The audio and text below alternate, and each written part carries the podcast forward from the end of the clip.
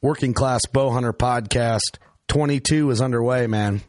Getting some episodes launched. It's crazy. We're like a month in already. It's going to go by fast, I have a feeling. The older you get, the faster the time goes because I think it's you're busier. Yeah. Sucks. Sucks, but it's it's good, I guess. I don't know. I don't know if that's good. Hey, it gets you to whitetail season faster. That's one way to look at it. and then the whitetail season goes by. What normally feels like a it's like a three and a half month season. It's like it feels like three weeks, honestly. It, it does seem to go by faster every year. It's like son of a bitch. Uh, the podcast is presented by Elite Archery. Uh, code WCB. Um, again, if you come to see us at a trade show, we're doing an Envision giveaway. Um, but if not, code WCB. Ship to a local dealer. Support us. Support Elite. Support your local dealer. Um, everybody wins. I, I, love that setup that they have. Um, it, it's genius, really. I think.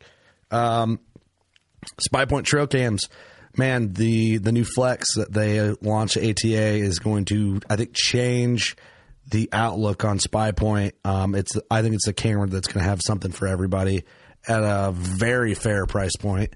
Yeah, that's uh, a quality camera for the money. I mean, that's going to be a good value. I'm excited to be running about half a dozen of those this year. I'm yeah, I can't wait to use them, and we'll keep you guys updated once we once we get them in our hands. We'll give like basically live reports every week as we go. Because at that point, once trade shows are over, like we'll be caught up back to like weekly episodes and stuff like that. So uh, bear with us. I don't know if it matters really as the to the listener that podcast land's not always exactly real time. It's always a little delayed anyway because it's not live. Um, but we'll get there. But yeah, just keep a lookout for that camera when that launches because that's going to be real big. Um, slick trick broadheads. A lot of questions on my mountain line.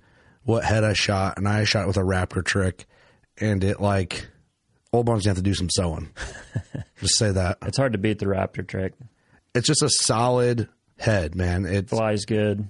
It uh, smacked the tree on the other side of the cat and completely blew out my lighted nock. like I didn't even notice it until I got back, and there's no lighted nock. Like it just disintegrated. It just went through. And in the video, when you, I can hear the tree getting smacked.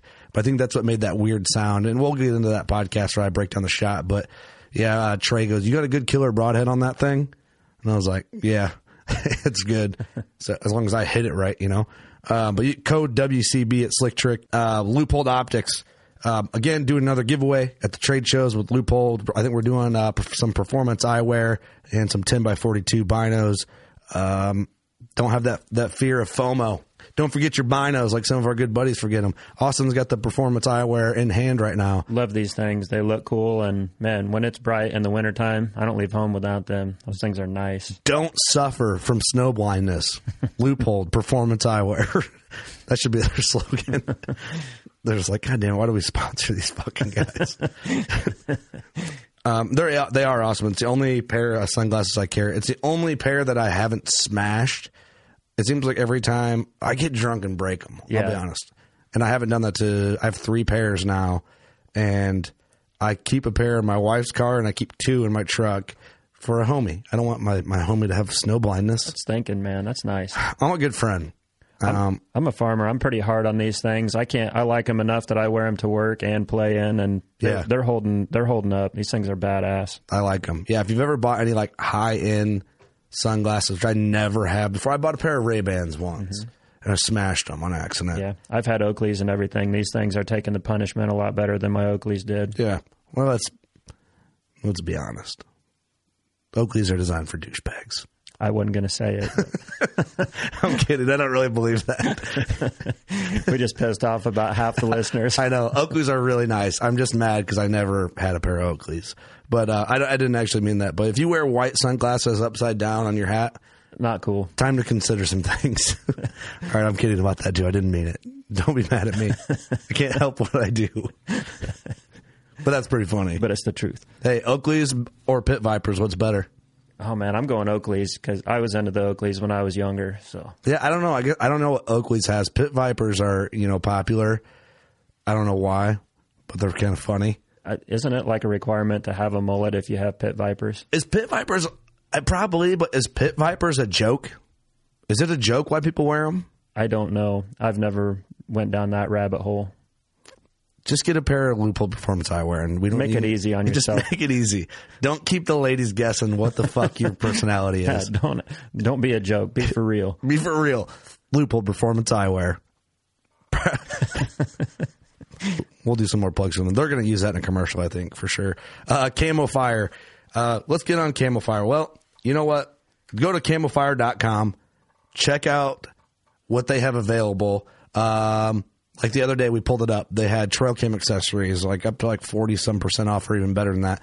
Um, but it's just random. It's not always one set thing. It can be any hunting, outdoor related products at crazy discounts, and the deals time out and they refresh and there's new stuff. Um, Doug's famous saying for Camofire delete your browser history so your wife doesn't know where you're shopping. Old Barn Taxidermy. Uh, like I said earlier, they're going to have to do some sewing on that kitty that I shot in Wyoming. Um, Ross's full mount looks amazing. My mule deer's there. Uh, my one of my whitetails from this year's there. I actually can get that doe that I shot mounted. Um, you're getting Man, you're giving them some work this year. What two two whitetails, three whitetails, counting the doe, the muley, the cat. so I have a coyote there. I have my mule deer there. I have my first whitetail there. My second whitetail is getting euroed. The doe and my mountain lion. That's keeping them busy, Sorry, guys. slowing everybody else up. We love you. Do my shit last. I don't care. And Kurt's rolling in the house. Just like, yeah, can you mount this? it's a squirrel. Yeah, I need it. um, Scent Crusher is another partner of ours. Um, you've heard us talk about it a long time. Dan Drake's awesome dude. Always uh, kind of pushing the brink of innovation and ozone technology in a convenient package for hunters. Um, no code for Scent Crusher, uh, but check out scentcrusher.com and look at some of the new things they have rolling out for 22. Um, and Big Tine, start thinking about your food plot plans now. Don't wait until a week before and then be trying to rush shipping like I do when being unprepared. Yeah, and the way COVID's treating us this year, I'd be getting my stuff ahead of time anyways. Yep. Use our code WCB2022. Figure out what you want to do for your food plots and get it mapped out. Um, I'm going to think outside the box a little bit. I'm going to try to do the like engineer the plot for deer as far as like uh, structure of the plot, shapes of the plot, stuff like that. And realistically, like we're coming up on this frost seeding period, be in March when the ground's starting to thaw. Mm-hmm. Uh, if you got some bare dirt or some ground that doesn't have a lot of debris in it, and you want a nice clover plot going, going, there's not a better time to get in there, broadcast some clover in it. That frost and that snow is going to put that seed in, and your work's done. It's easy peasy. I'm going to do that. Yeah. This year.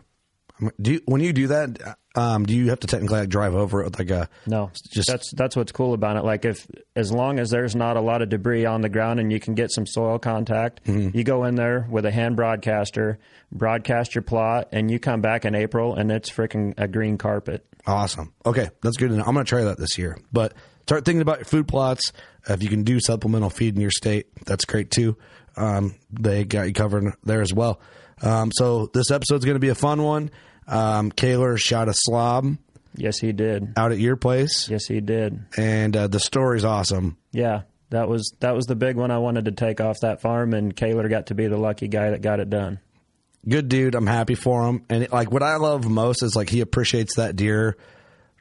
To I, I don't even think really you can describe how much he appreciates that. He that. said deer. it was his dream buck. He likes big eights and he likes clean deer, and that deer was both. So did he rebook with you for another hunt? He will be coming back next year. He is? Yeah. That's awesome.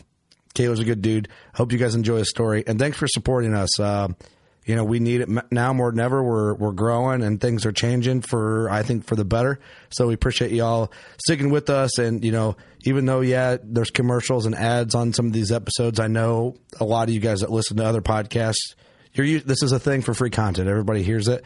And some people will bitch about it, and that's fine. But, uh, you know, this takes up a lot of our time. And it's something we got to do, and we're working with companies we truly believe in. So if you do listen to the ads and support our partners, it's really, really, really appreciated from our end, and I know our partners appreciate it too. Um, so just had to say that, you know, every now and then you get somebody bitching like, "Well, you did eight minutes of ads." Well, it's like, well, fuck you. You ever listen to the radio? Yeah, but our ads are fun. We try to keep it real and have fun with them, and yeah, Yeah. I think people enjoy the ads too. I hope so. We'll see. Um, you always get the the dudes who don't know what the fuck's go- really going on and Move understand along. the work. Move around.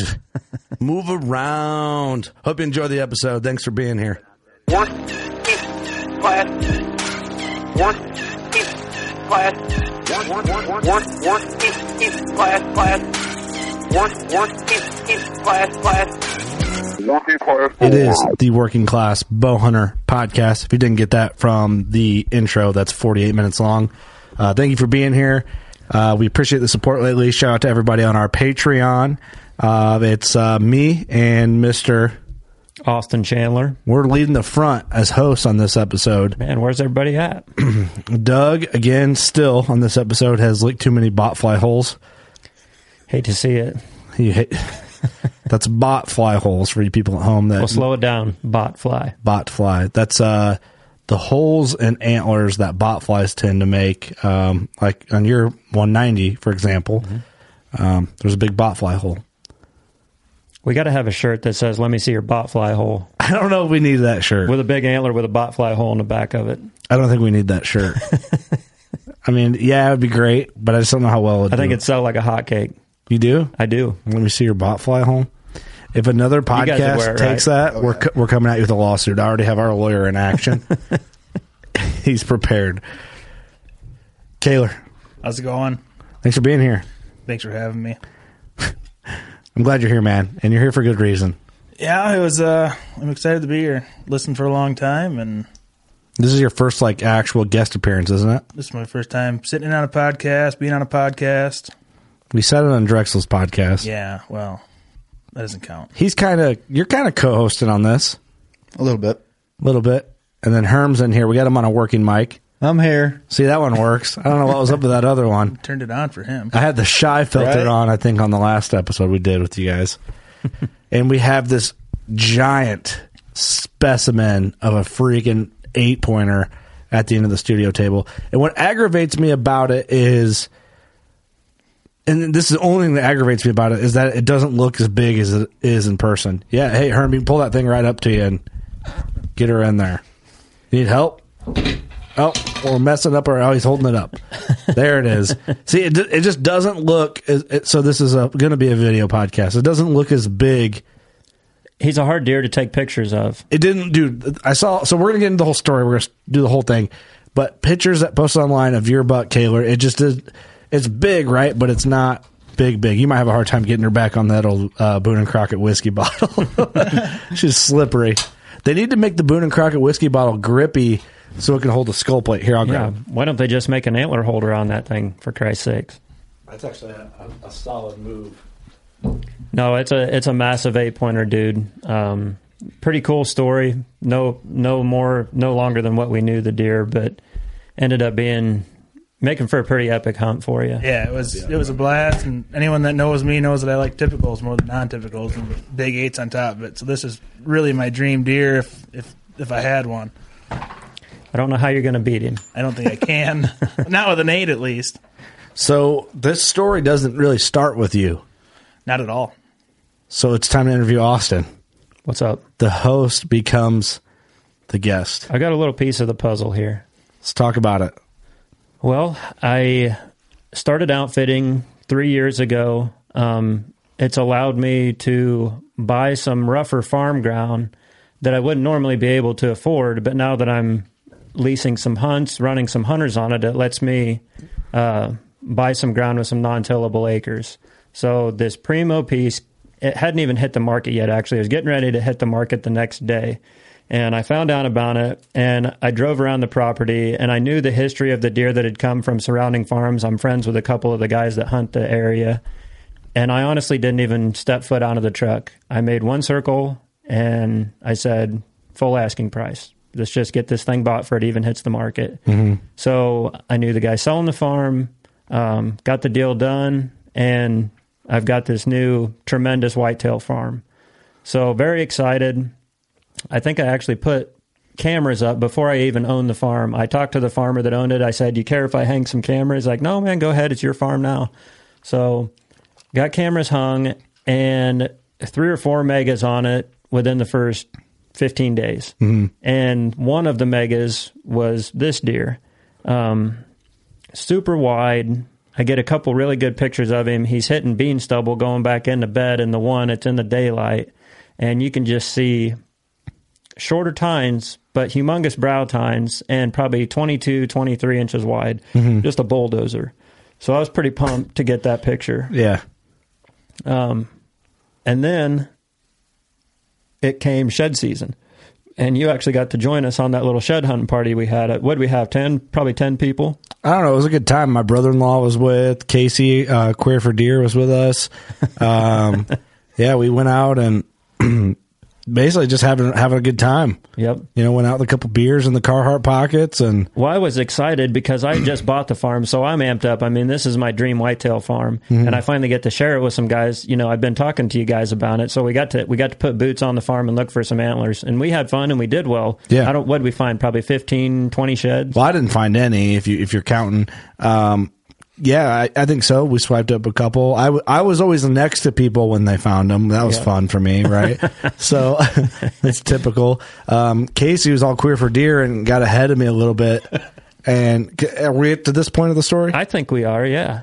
So we get out, we hop out of the. I think we were in we're in Ross's Ranger. I wasn't with you. I was meeting you. I come from the west side of the farm, working Oh. towards the middle, and you guys took the ranger in, and then we kind of met Yeah, it was, between. it was me, Ross, and Queer for Deer. We're all in the Ranger, and we get up there and hop out. I'm like, all right, loading the car. You know how you load your car pockets full of Busch Lights Mm-hmm. and whatever other kind of beverages you like to drink. Enjoying the beautiful day. it was just a crisp, like late winter day. Starting to get muddy. It's just the frost was starting to come out of the ground, Yeah. warm, just a beautiful day. It was just nice. Yep. So I'm I'm looking in the tall grass over here, like you know, I always think channel my inner Dana Pace. Looks bucky everywhere, doesn't it? looks bucky everywhere. So I'm like looking for some glowing white rack, you know, to be in wherever, you know, you just picture shed antlers. And Casey's like, goes the other way in the field pretty much, like in the open, mm-hmm. finds these two just glorious sheds. And she's all like, again, getting queer for deer, which I don't blame her. I got queer for deer for a little bit there. And she pulls up these freaking, is that, a, is that harsh to say? Is that not a thing? It's kind of harsh, but I think our audience is going to be okay with it. Is queer offensive? I'm being fun with it, right? Uh, is that We're we're having fun. We're not trying to be offensive. Casey's our friend and she's cool with it. Yeah. I thought that was funny. I didn't know. I thought I was like, man, maybe that is harsh. I'm being silly. Don't actually believe in what I'm saying. So we, we she finds these awesome sheds, and I'm like, you bitch! Like I was gonna go that way, and you went ahead of me. it don't matter either way. I was stoked for her, but I'm like, holy crap, these are awesome sheds, you know, and just mondos. Like, uh, well, hey, they're sitting on the freaking yeah, we, table we got here. them right here. The brow tines are unlike anything I've ever seen on a Pick whitetail. them up, will you? Pick pick them up. The Why don't you handle them a little bit? so this would be his left side. Dude, they like grew because I remember them being big. Well, we got drunk that night up in my man cave and we scored him, and I was guessing like 148. Yeah. And you were like, yeah, he's 50s. I'm like, I don't think so. We ended up going 155 last year. Did I measure him? You did. I was drunk. So this deer has like, this brow tine's over 10 inches on the, and the other one's right at 10. Um, yeah, it's insane. 27 inch beams. you We could had- cut that brow tine off, make a Damascus knife, and spam the internet with that thing. it's insane. Bl- bladed, I mean, just freaking wild. so after scoring him, I'm like, damn, that's a mid 50s eight. Like, what's he going to turn into? And Casey actually showed me where she picked the antlers up. He jumped a fence. He, you could tell from the direction which side of the fence he was laying on. He come out of bed. He jumped this fence. I actually think one of the antlers might have been a hanger, so we should, we should get Right. a picture of it for social media. Well, but wasn't there an old ladder stand over There's there? an or old ladder stand right. next to it. Kehler, I don't know if you could see it from where you were sitting or not, but No, it was real, real close to you. But um, so these sheds are laying within 10 yards of each other. Mm-hmm. So that automatically gives you one piece of the puzzle. You know, in the late season, that deer liked that farm, and specifically, he jumped the fence right there. So you know exactly where he's crossing. So Mm-hmm. gives you a little piece of the puzzle there. Um, so the prep work began on that farm. I picked up another shed of a giant that was down there, and I actually think my first hunter that killed that big one first, he ended up killing that deer. Um, and then there were two or three other really nice deer down there. But the prep work started, and this was kind of the whitetail that I was focused on. Like this was the one I was excited to see. Mm-hmm. So planted food plots, um, put in switchgrass that actually ended up failing on me. So I got to get down there this spring and do it again. But did a lot of work in anticipation of this deer, and never got a picture of him. Um, all summer, never saw him. Uh, clear up in October, November, uh, never saw him through the rut. And we had some buddies back in town filming a hunting show uh, called Hunt Wars. You might have heard of it. And they filmed a really good eight, and they told me they're like, "Man, we just saw this really, really big eight." I'm like, "Well, that's kind of got my interest peaked because I haven't seen a really big eight. Let me see the video." And we watched it, and I just about shit. I'm like, "Oh my god, that's my boy. That's the one I've been waiting to see down there." So it was pretty cool to see him after not getting any trail camera pictures or anything of that deer. Do you think he just didn't spend time on the farm? I think he was somewhere else. I think he was on a neighboring property, and as it got later, he came into his winter range, and they filmed that deer right in the same little pocket where he dropped his sheds. Mm-hmm. So there's the wheels are kind of turning right now. I'm like, okay, he's in the exact same spot where he dropped his shed, so there's a little bit of a pattern here. And I got to back up one little piece of the puzzle I forgot to mention is I found an old shed laying out in the middle of the field, probably 300 yards north of where Casey picked his sheds up. Um, and I don't know how old he was there, but it is this deer. You can tell the brow tine's shaped the same way, the beams curve in. I mean, it's Hundred percent the same. Deer. it's this deer. i am guessing probably at two years old, and when Casey found him, he was probably four four years old. I'm yeah, guessing. which is crazy to think that an antler can lay there. It laid in the field, and production happened over the top of this antler for two years. And I just was driving by and saw it laying down in a. Can you hold that up washout. just in case you can see it on the video side of things? exact same shape of the brow tines, exact same shape of the beams. Look at the G two on that shed compared to the G one. it's just incredible. That's what's so awesome about just deer. They're just cool animals, man. Like, Yep. You get that. So that's amazing. You found that. What when you found that little shed? Were you like, as soon as I saw it, I'm like, "Holy shit, that's him! That's him as a little guy." yeah, So, uh, anyways, so they filmed him, and the wheels are turning now. So that was their last day of the hunt, and my buddy Jordan uh, Gensmer is coming down from Wisconsin, and I'm like, I'm gonna get you on this big deer. So we hunted him, and Jordan actually got to see him one night. Oh, we did. I guess I didn't realize that. Jordan got to see this deer one night and uh, came out actually east of where Kehler sat, about 150 yards east of there, but come out into the same pocket and actually crossed the fence and went back into bedding that night, right where he dropped the sheds. So there's a really definitive pattern happening with this deer. Mm-hmm. So Jordan went through the rest of his hunt, didn't get another encounter with him when Jordan left, the day he left, I took a ground blind and I stuck it right where this deer had dropped his sheds, basically within 20 yards of it. And I stuck a cell camera up on this little piece of CRP um, where I figured I might catch him coming in or out of the CRP entering the field. And got pictures of this deer at night. Uh, I think it was the day Kehler got there. And you can go ahead and jump in at this point, Kehler, because you kind of started hunting him at this point. Yeah, that would have been. Okay, I want to. Can I back up a little mm-hmm. more? I'm sorry, I'm to divert this story. What made you want to book a hunt with Austin? just being good, knowing him over the last couple of years and getting to meet him, and just came up in conversation one day, and I'm like, well, it's something I'd never hunted out of state, and mm-hmm. I'd rather hunt whitetails out of state than anything else right now. It's kind of top of my list. Interesting, yeah. A lot of people are mule deer, a lot of people are elk, but I got a bucket list where I want to shoot a wall hanger boone or wall hanger whitetail in the, every state in the Midwest. It's a weird bucket list. Oh, that's a cool me, bucket list, though. That's a bucket list you don't hear much about. That's yeah, that's my top bucket list item. So now I got two states down, luckily, but So am I ever going to see you again? You just going to shoot one like this and ghost me? Mm, probably. I mean, yeah, I'm on the You got your money. Shut your mouth. yeah on the Missouri or Iowa now. Okay, that's a cool bucket list. I don't know if we've ever interviewed anybody with that bucket list out of almost 500 episodes. And well, I where I live in Wisconsin, I'm only four minutes north of the state line, so I'm right in the state line area, and thought about Mm-hmm. Yeah, you're hunting the fence line. I pretty much, yeah. Yeah. yeah, but Deer are bigger on our side. Oh, you came down here and shot your biggest buck, so you shut your fucking mouth, kid.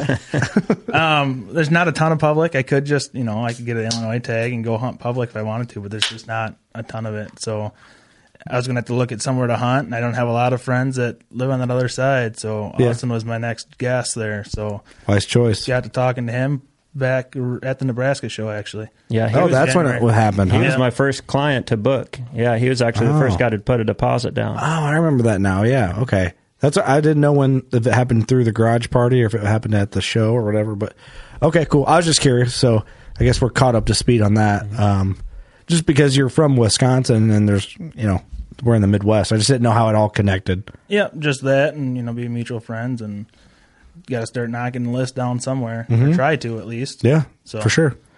So let's talk uh, coming down for this hunt. I mean, what are the expectations and the conversations going on between you and Austin? Well, Austin had been sending me a lot of trail cam pictures over the summer and getting excited, and it, it was my first late season hunt down here, and I didn't know what to expect. I'd never hunted late season in my life. I never hunted in December in my life, let alone Oh, really? hunting. Yeah, A lot of my clients want that hot week, right, or the hot two weeks. They want that November one through 20 mm-hmm. And I told Kehler, I said those spots are full. You know, I've already got guys that have came for years that those spots are spoken for. But I said I don't have anybody book late season. And honestly, if you're looking at really big deer and getting a legit opportunity to big deer, late season's about as good as it gets. Mm-hmm. Said if we hit the weather right, these cards could fall the right way for you. Mm-hmm. So I talked him into a late season hunt. talked me into late season. Then on top of it, I I got to hunt my rut back at home too, so I didn't miss that. And Mm-hmm. I knew if there's anyone that was going to know where big deer were later in the year, it'd be Austin, or at least you know have an idea and help me get on something. Yeah, Especially with my cameras being so quiet at home this time of year, so it was nice to get out and try something different. see some deer. Yeah, absolutely. I see a lot of does at home this year, but I had some big ones early. I had some good encounters, but since gun season, it's nothing but two and three year olds. yeah, it changes. exactly. So okay, cool. I like uh, getting up to speed a little bit. I didn't want to just jump into the the thick of it here because, I mean, I, I'm not a late season guy. Not that I've don't think it's got its opportunity, but I've like I've said before in previous podcasts, I've never hunted properties that had a lot of great late season opportunities. Just mostly just watching nothing. Well, you're shooting two of them in October. How are you supposed to hunt the late season when you shoot two of That's them in October? recent times, man. Recent times.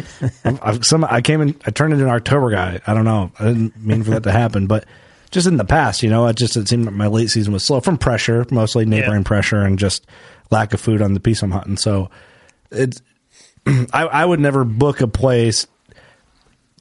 I would now, but previously, then from just my lack of late season experience. But as I go a little further into my hunting journey and realize like food sources and what late season can offer, now I probably would. But anyway, Well, So- the time's coming close now, and I was supposed to come down a day later, and I actually did, but luckily I got up laid off of work, so I actually ended up coming down a little bit early. Mm-hmm. Came down a day early. He got me out right away, and got out in a ground blind. And first time I've probably hunted in a ground blind in 10, 12 years. It's been a long time, and I think I saw probably five or six does. You could see him feeding in the distance, and I'm just thinking. This is all this guy's got is does out here. That's all I'm gonna see this whole time. just shitting on Austin. Stuck me in the gar hole. Put me in the back 40. But it was good. There's a lot of ac- there was there was a lot of activity. I, you know, it's day one. It's not my farm, but you still got to figure it out, type of deal. So mm-hmm. weather was good. It, we- I think we had an east wind that first day, or a west, we had a west wind. It was switching to east the next day. So it mm-hmm. was you know hopes are looking up, and it wasn't real eventful that first night, but looking at DeerCast and everything else, stuff was going to start getting good the next couple days. So I was getting excited. Yeah. we had about a five day window there where DeerCast was looking really good. So I told him, I said, you got five or six good days of hunting here. I'd like to see you kill him, you know, the first part of the hunt because that's honestly, it's when your conditions are going to be ideal. Everything's kind of lining up. Yeah. Um, so he hunted that first day and didn't see much, and then the wind switched down to the east. I said, I got this little, this small little six or seven acre field that hadn't been hunted yet, and it's just, it's got a lot of corn in it that I that had got knocked over with the combine. I was pissed off. It was my last seven acres, so I just plowed through it. and uh, Your gleaner wouldn't pick it up. moral of the story is my machine wasn't running right, and it was raining on me, so I'm trying to scramble through the last six acres. Couldn't so. see through the rain and that blue glass. So I knew there was probably going to be some deer feeding in that. And that night, I got a picture of two mondos, and this deer was one of them. Mm-hmm. And I'm like, we got to get you in that little field. So he hunted the field that night. And what you end up seeing that night in the little field? Oh, like Christ, what two two does I think. Big night. Oh yeah, big night. Nice. The best part was you got Money's those, worth you right got there. those two pictures about ten minutes after I got in my truck too. So they Oh, were, really? they were right there right after I left. That makes you feel good. Oh, absolutely. Didn't Yeah. blow them out. They were still on their feet. So, and the wind was blowing the direction where they were too. Mm-hmm. So I knew that we were still in good shape there, especially. Right. It's probably better you got out when you when you did now, right? Yeah, I mean, I got out late too. I waited for it to get dark, but the moon was so because the field was full of deer, and Mm-hmm. the moon was so bright it was casting a shadow. You got I got out pretty late, but at the same point, those deer were there, and I didn't spook them, so I knew that was still a good sign. Mm-hmm. Yep. So we hunted that hunted that little field that night and didn't see much. So we're kind of trying to get our game plan together. And I the wind was right for three different stands that next day. I'm like, let's just wait, see what happens. Kind of game plan in the morning. We'll get a game plan because he's setting mornings out. I talked him into just sleeping in the mornings. We'll just set the mornings out in the late season. Um, hunt the primo evening set. Yeah. And 8:30 that morning, I was sitting on my couch. Think we just ate breakfast. Yeah. And I said, "Holy shit! Look at this thing!" And the camera that I just set up about two days before you got down, right on that CRP field, going in, we get a daylight picture of this monster going in to bed in the CRP. And beautiful picture. Um, we'll, we'll, I'm assuming we'll use that picture in this video podcast. But Market it down now. Yep. So he's going in, and you kind of think this in your head. It's like it's eight thirty. He's probably going to be bedding down pretty quick. Like he's honestly probably within 100, 200 yards of his bed right now. So I told Kehler that I said you're going to go to this ground blind and you're going to sit there and he's going to come out and he's going to give you a 40 yard shot and we're going to be done on day number 3 Just mm-hmm. kind of joking around, but I mean very hopeful. You know, we've seen this deer go in, so I knew when this deer is going to come out and feed, he's probably going to get eyeballs on this deer. Mm-hmm. Yeah, especially where this deer went in. I mean, it was pretty close to where you park your truck when you pull into the farm. So the way you did it, you had to hide my truck, and it was a whole different route to get in there. And I guess the one thing we skipped is we you had deer blowing up your cameras all day Yeah, there was some some decent movement that day. till yeah. 10, 10, 30 in the morning. Yeah. No kidding. Yeah. The DeerCast was looking great. The barometer was rising. The, it was the first north wind in a while. Temperature Yeah. low. Conditions were money. Yeah. Yep. Everything was lining up. Everything was perfect, other than the red moon was still like two or three days out. It's the only thing that wasn't perfectly aligned. Mm-hmm. Yeah, so I got in there and hid my pulled in further than you expect. You actually drive by where you're going to be hunting. You know, well, I'm assuming with you in there and farm equipment and you know just uh, being a vehicle, but Yeah. there's a good low spot and hid the truck good and was able to sneak in down a ravine and get in there just smooth. I went in early. I was in probably about eleven So I'm well. It's going to be a long day. Mm-hmm. Oh if I damn! don't yeah. see nothing. Yeah. That CRP is kind of elevated, so I was worried about that deer spotting him when he come in. So I told him, I said, get along this timber line if you can. Keep your profile low when you approach that ground blind. Try to stay as low as you can and get in there. And he said, he, he said, he texted me. He's like, well, I got in. I didn't see any flags get up. Yeah. It was, it was good getting in, especially that finger ridge that I run down through. I'm I was first first thick as it is in there. I can't believe I didn't hear anything blow out. I didn't see any flake. Doesn't mean You some- did bump something. Yeah. Yeah. Mm-hmm. but it felt good, you know. And I just, just one of those nights where you just you know you got a good feeling. Everything. The vibe is right. the vibe is right. You know the vibe when it's Yeah. on. It's on. I Yeah. think you sent out a Snapchat that evening, said something like, sometimes it just feels right. yeah, I think I put it on my Instagram. A little cocky. A little I like that. cocky. I've had that feeling three times in my life though, and it's never steered me wrong. But it did. It just it was one of those nights that everything just felt right. That night when you lost your virginity and what was the other one? the other virginity. Oh, okay. Never mind. I was gonna make a joke, but I, I I do this and then, then I fucking shoot myself in the foot. Then I feel bad for making bad jokes that could be offensive to. It's not a family show, but we got to keep it halfway clean. I'm sorry. I should know this. it's my show. Anyways, we get in there. I get in there. Thank you, Caleb. I was gonna say something. I might have went over well, but it might not have. So I just shut my fucking mouth. Anyways, I get in there early. You know, you might see action. At, Austin saying you might feel comfortable in there and come out and feed at two o'clock. You never Yeah, know. you do, you never do know.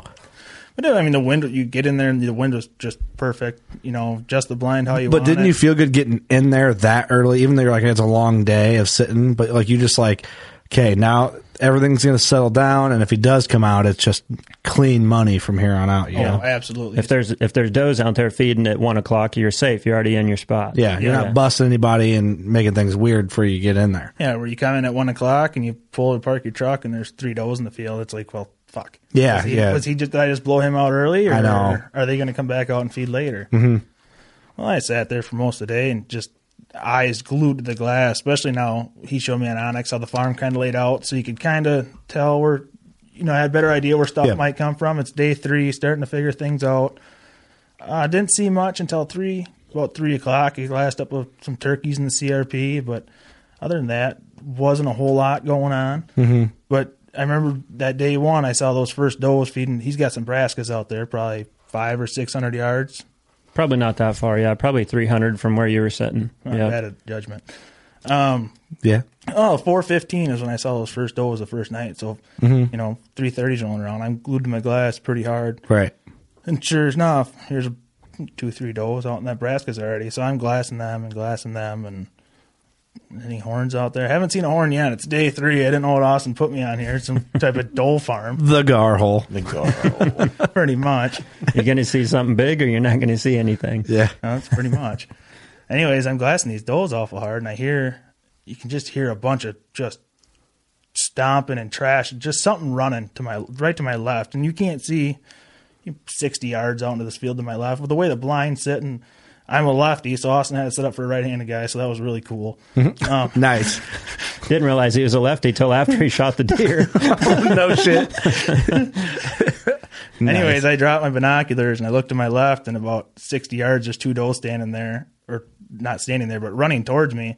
And sure as shit, right behind them is this just all you see is just this one, this wide deer, short tines, but just a monster mm-hmm. chasing him, head down, tongue out, mouth open, just dogging these does like it's November 1st. No kidding. Just going hard at them. and what day was this?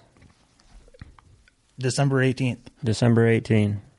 Just running them like the rut's on. full bore. Ross's third rut.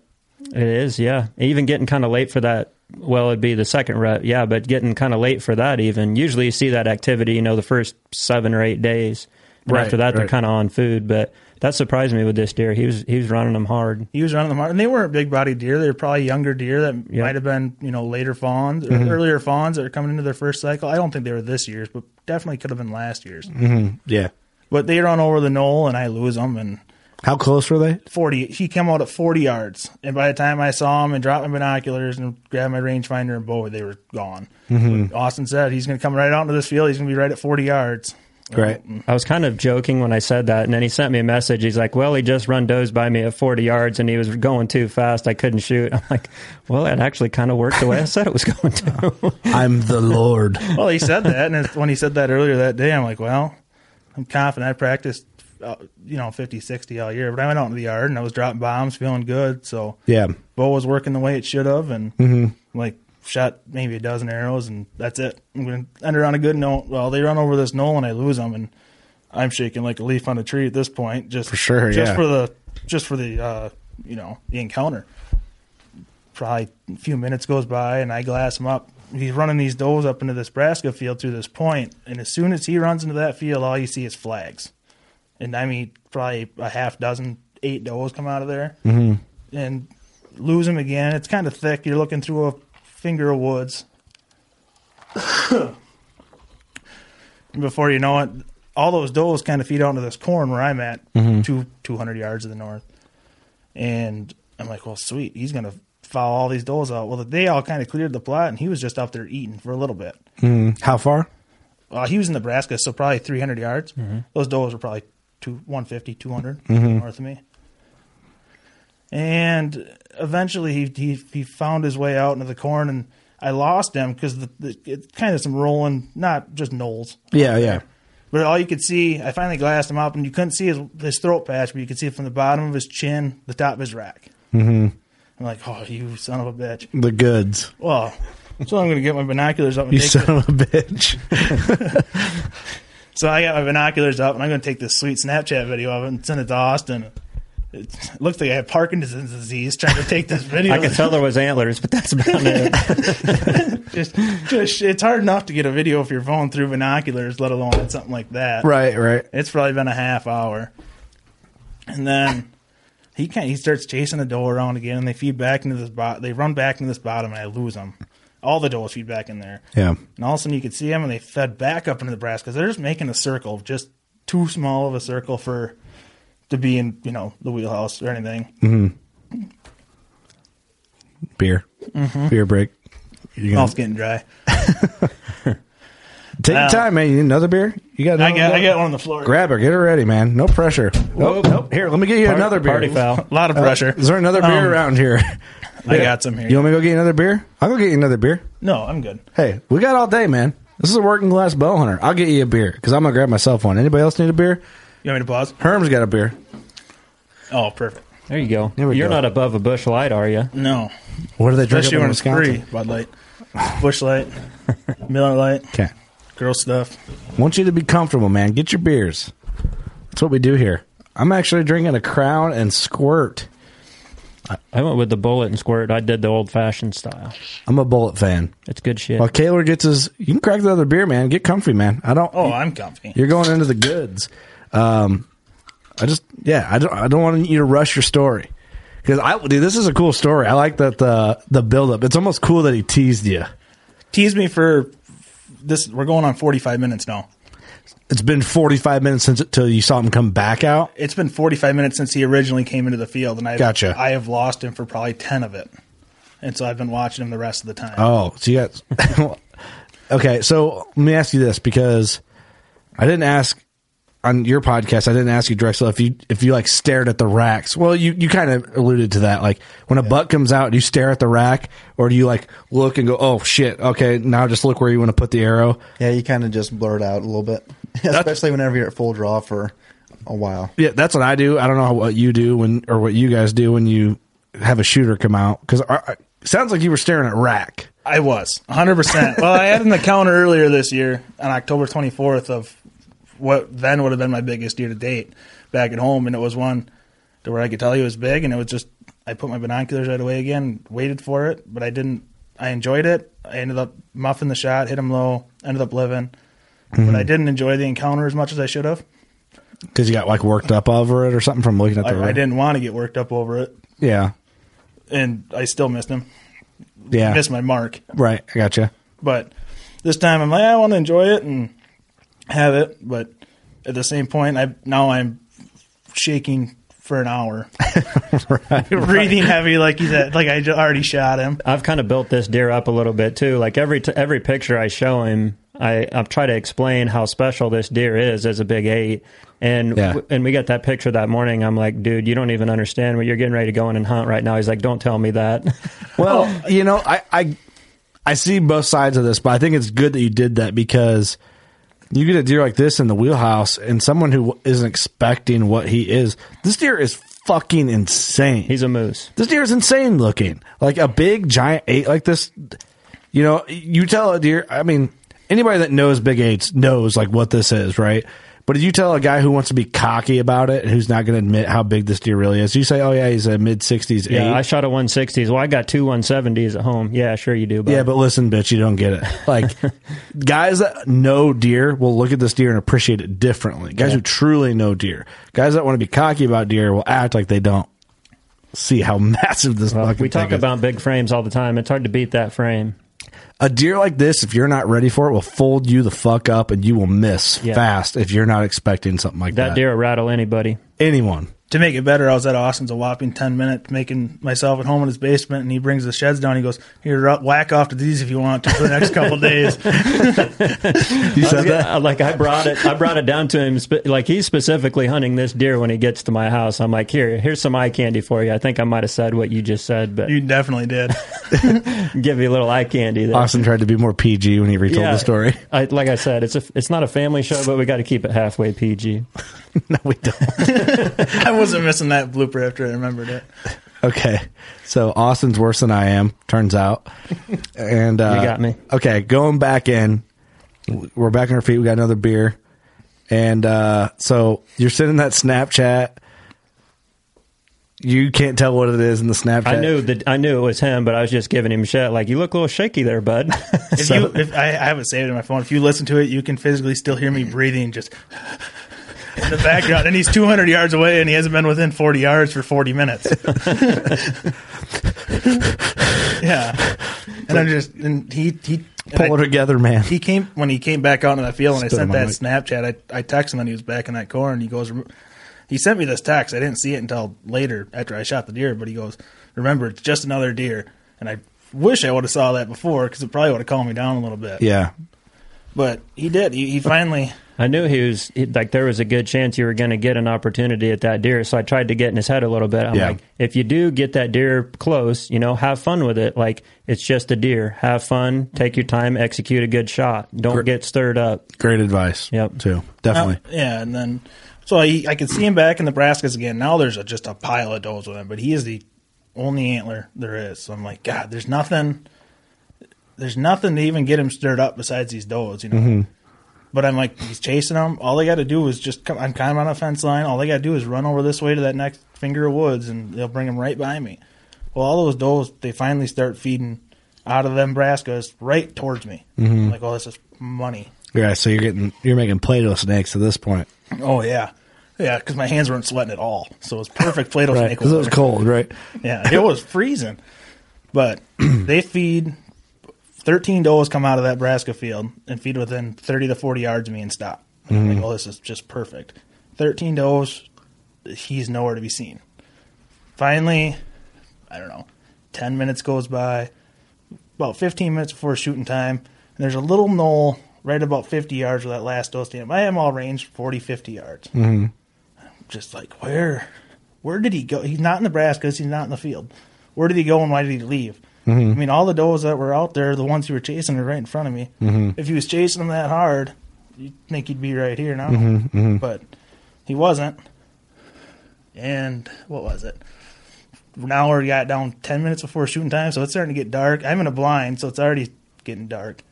And you can look over this knoll and you just start seeing tines and tines and then rack. And I'm like, oh shit, there he is. Grab my rangefinder, click 40, click 37, click 35, 30, 25. And my hands on my HHA and I'm dialing. I'm like, he's still walking at me and just crank 20. bot- bottomed it out. and he's still walking, and he's staring directly. We're, we're locked. Our eyes are locked. And Kehler previously got out. You've got out of your chairs, so you're on your knees in the blind, right? I am, yeah. Those doors were there, and I realized where those doors were standing. There's no way, the way this blind set up, I was gonna be able to make a shot. Your So, guy didn't set you up for a left-handed shot. He set you up for a right-handed shot, so you had to improvise. Yeah, if I would have had an air bow or something, I'd been fine. But I didn't. Until your generator went off. yeah, I had sixty gallons with me.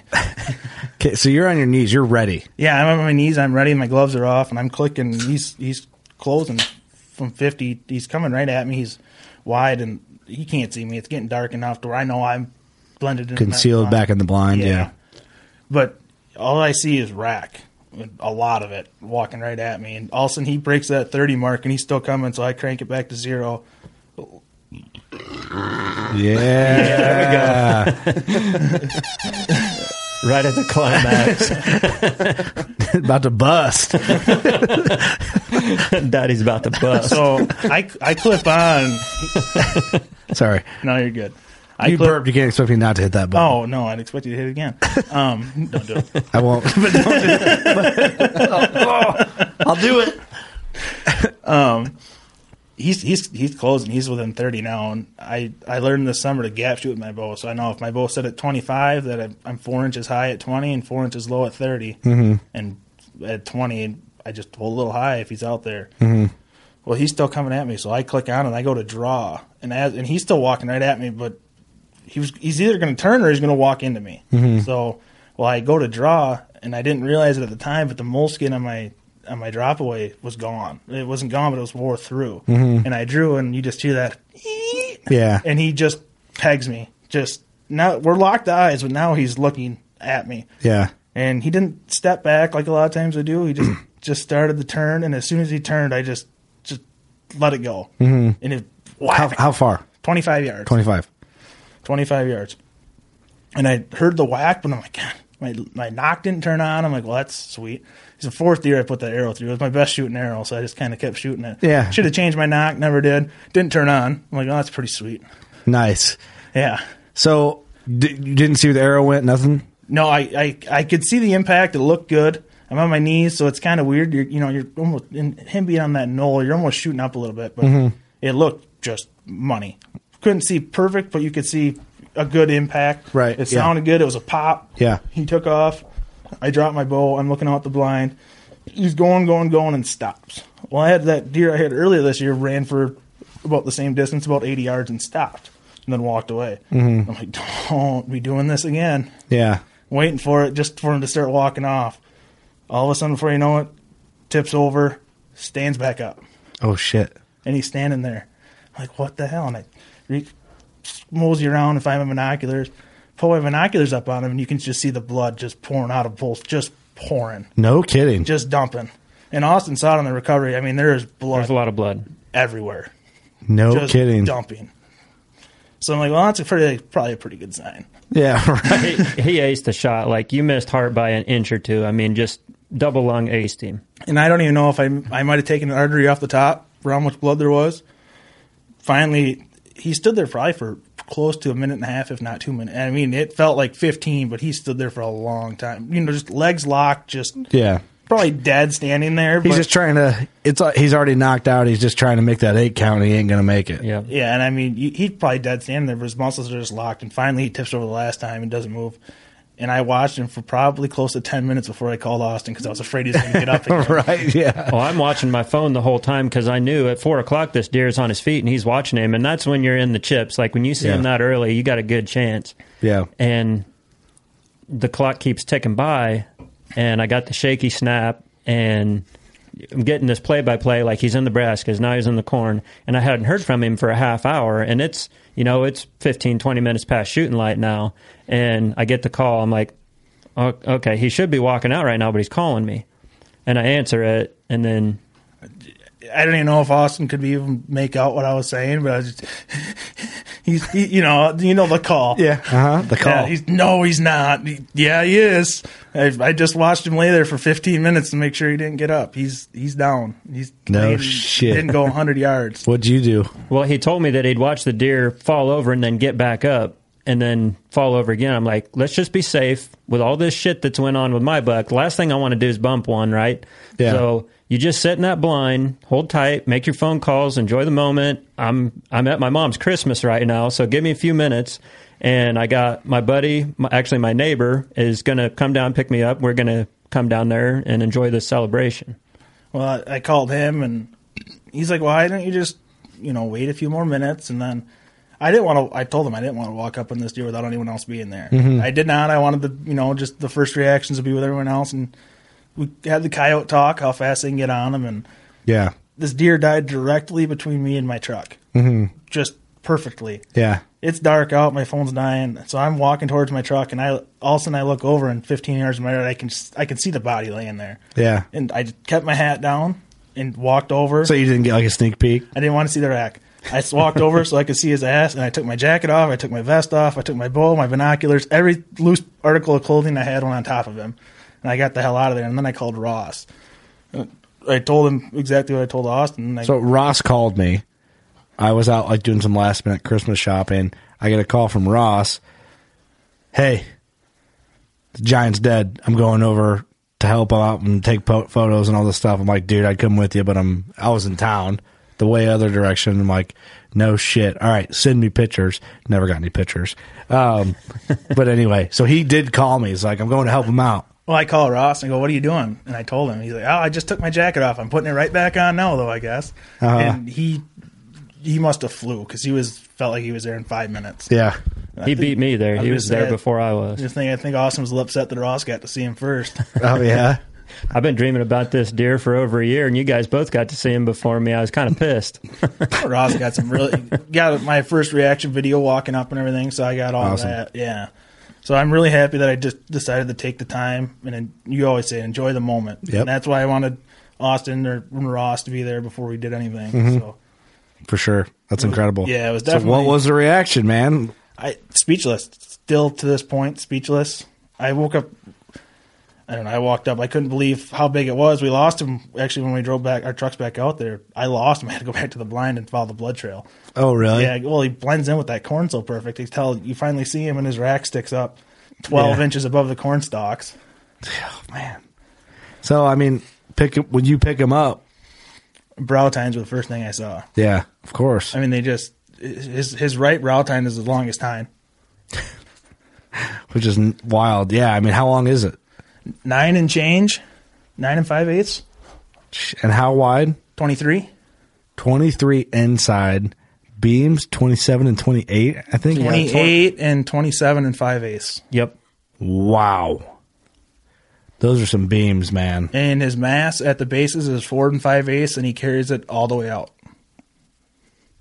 That's a specimen of a cle- clean eight pointer. Yeah, no, Clean. no, not an inch burr anywhere on him. The deer is going to net.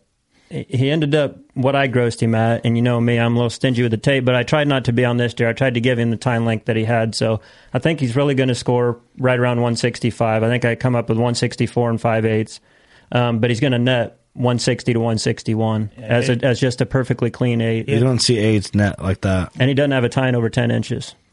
He's got four and an eighth of an inches of deductions from what we went Yeah. off of. Beams, mass, and brows. when I walked up on him, I said that deer's mid sixties. I mean, just seeing him on the ground, I, he's bigger than what I thought he was. I was guessing him one fifty five, one sixty, and he ended up being one sixty five. I think I said 40s at one time when he was laying there, just because I didn't want to get my hopes up. You said 40s? I think so. I mean, I might not have said it out loud, but I said to myself, like, this deer's probably like 145. But it's weird that when you look at your own deer. Yeah, I'm just, yeah. Like I have like a block. Like I have to like I shot my buck and I sent some snaps and some pictures to Austin. It's like that buck's got to be over 160. I'm like I don't know. And I was like maybe. I don't know. I can't like mentally look at my own deer and judge them. It's tough when it's your own deer, but I, Isn't that weird? Because it's just a deer. Like how many deer do you look at that you could be like, oh yeah, that buck's over 160. But then if I were to shot that, I'd be like, I'd probably do the same thing you're doing. Like he's probably 153. well, I didn't want to get my hopes up for one. Right? Yeah, that's also a factor. I was right? just more ecstatic that he was. It's been. It was a really long year from hitting that deer in October. Happy that he ended up living. I mean, he was. A, I showed Austin the pictures. He was another high fifties, low sixties deer, mm and so just it's been a long year. Longest I've not the most time I've put in the tree stand, but the longest into the season I've hunted. Yeah, for sure. Yeah. Well, congratulations, man. That's an absolute freaking brute of an eight pointer. It's uh, they just don't come around like that. No, I I actually mentioned this deer on Leah's podcast. I went down one night and hunted that deer after I found out that he was alive, and uh, I'm glad that it w- happened the way that it did. You know, I got to kill my number one. I got to kill Leah's buck, and then I got to watch you put an arrow through this guy. I mean, you you can't dream the season up. As as a as an outfitter and a hunter, I had a dream season this year. This season has been so good to us, Yep. And the only person that really needs to mop it up is Ross. And that's Well- just dude, Ross hasn't hunted. He's a late season king. His time's coming. It's just getting good for Ross. well, yeah, and it's not that Ross has had bad luck. He hasn't had opportunity to have luck of any kind, really, Right. because he's hunted he's, three times and he's already seen like two or three good ones. So Yeah. he's he's doing fine. Yeah, he's due. But man, I mean, just the year everyone is having is just incredible.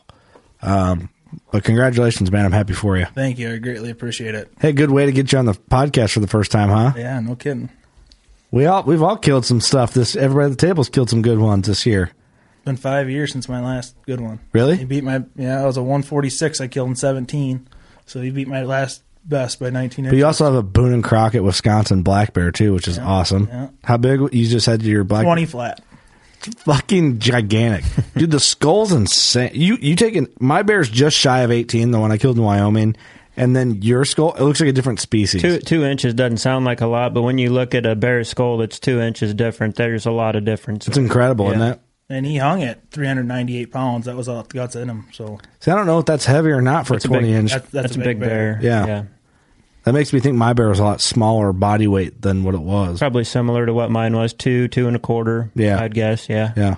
Because yours, you're, you have two 18 inch bears, right? I got 17 and an 18. 17 sow and an 18 boar. Ross has got two 20 inch I- bears. I think he's got a 19 and change, and then one that's real close to 20 if it's not 20. Crazy. Yeah. Your your skull just look like I feel like it's like, like the bone is thick on your all skull. that milk, all that Wisconsin milk, milk, and cheese. just grows them thick.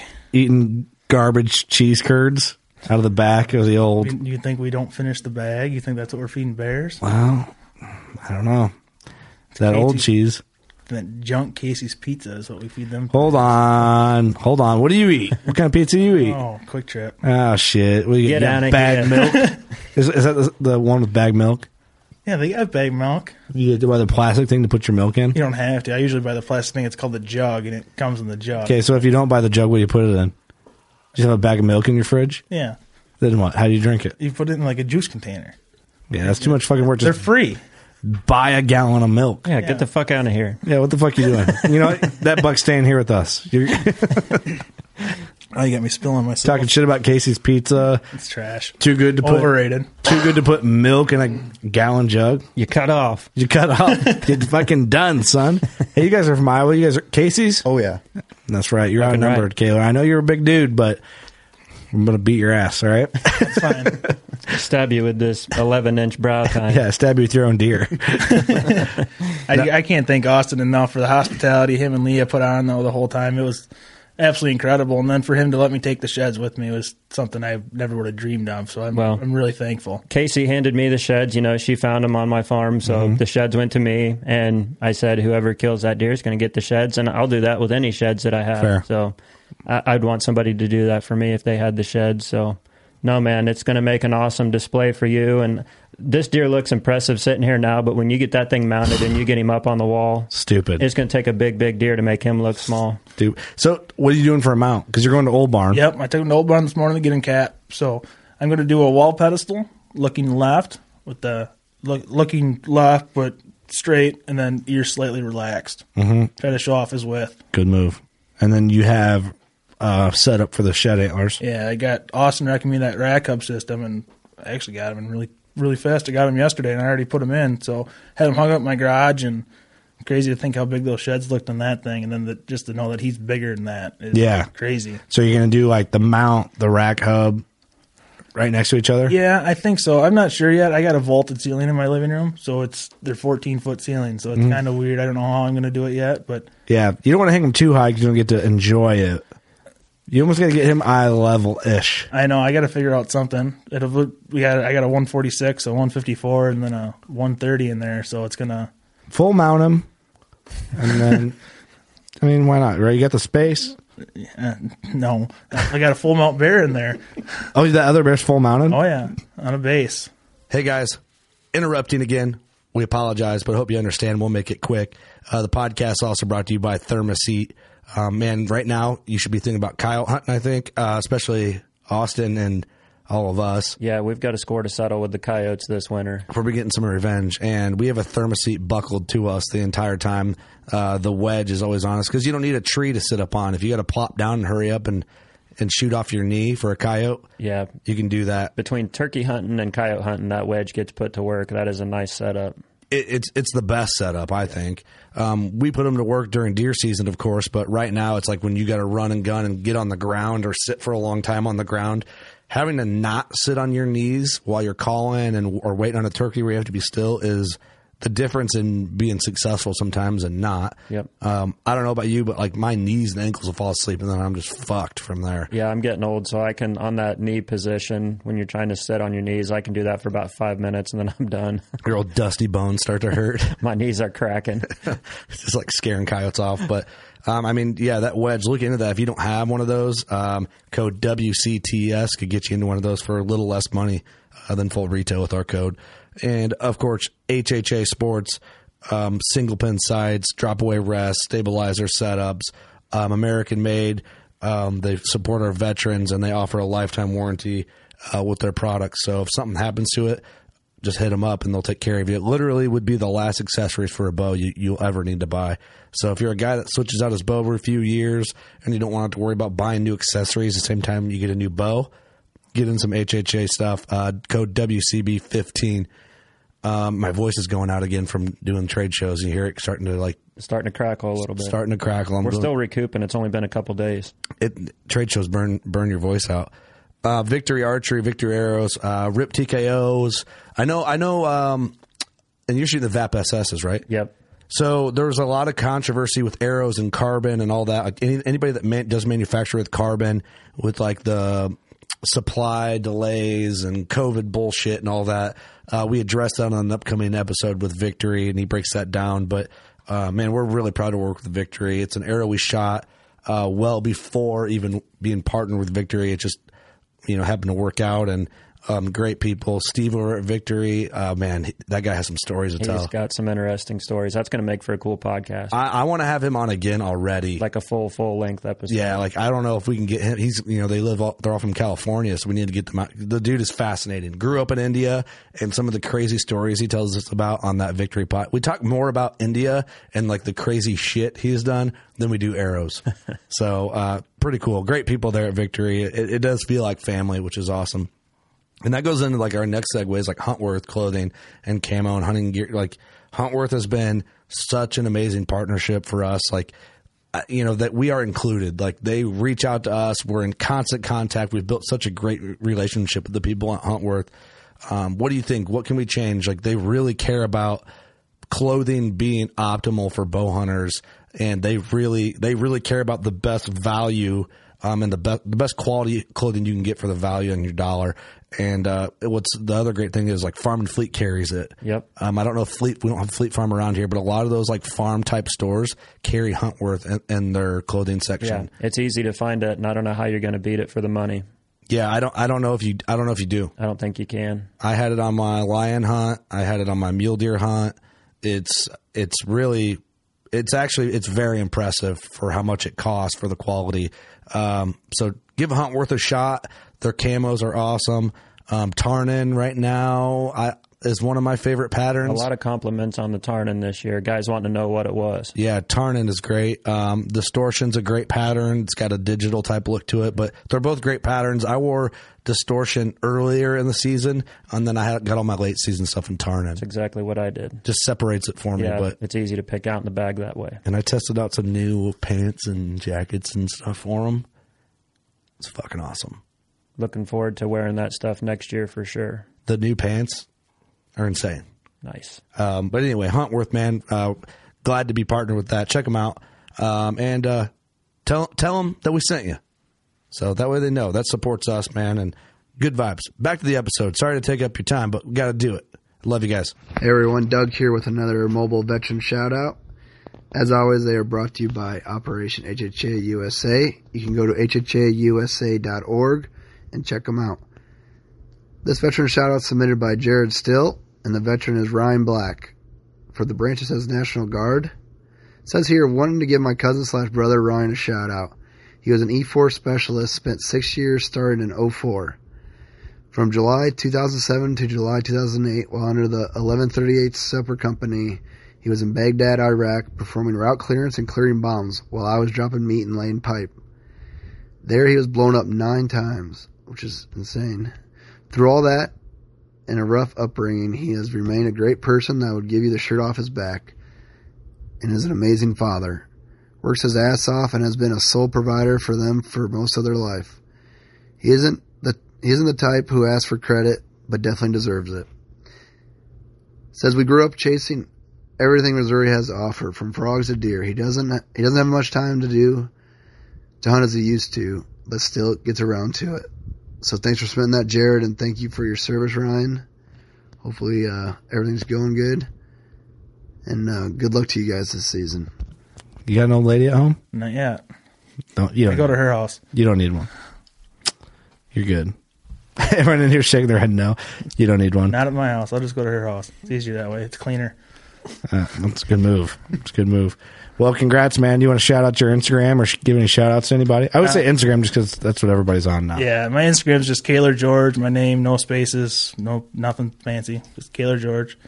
Um, you might want to spell that because we said your name wrong for like the first two years we knew you. It doesn't look like Kaler when you read it. No, it's it's K E H L E R and then George, just the generic spelling.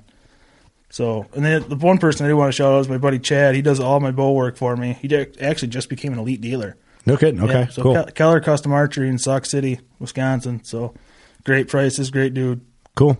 So if you order your elites online, you can have them shipped there if you're from that area. And Yeah. You guys win twice. Yep, my ritual. cool. I, I love it, but I, I might upgrade this year. Are you? I might. We'll see. The ritual's a good bow, man. I know. I don't want to put it down. Keep it. I might keep it. I might backup bow. It's always fun to get a, another one and mess around. fun. Yeah. New is fun. new, new is fun, man. Goes with the girls too, you know. Yeah. fun. I mean, our wives don't listen. Yeah, we won't go there. You can have a girlfriend. Why do I don't do the that? wife figure out. I just like fucking do You're this just shit. trying- you're just trying to get in trouble. I know it's like the whole episode making fun of gay people. get pissing your wife off. talking about whacking off. that was you. No, that was you. Hey, that was brought you. it Hey, up. They don't turn this around on us. well, I said it, Well, but I that was bringing the- it up on the podcast. I said it, but I'm not willing to say it publicly. You'll have them days. You know, I'm not. I'm never going to be able to run for political office of any sorts. I don't think we have to worry about that anyways. You got hand tattoos. You're right. I'll work at fucking Casey's for work at QuikTrip though. I'll tell you that. At least make it a Casey's for Christ's sakes. Gross. I'll make the best motherfucking Casey's pizza you've ever seen with these hand tattoos. Yeah. What? Shut up. What do you think I'm gonna do? Put milk into a bag at QuikTrip? Suck my ass. Yeah, feed Suck my ATMs. bot fly hole. it's time to end the podcast on that. Thanks, man. Hey, thanks for being here, guys. Uh, you know what to do. Go shoot your bow. We love you.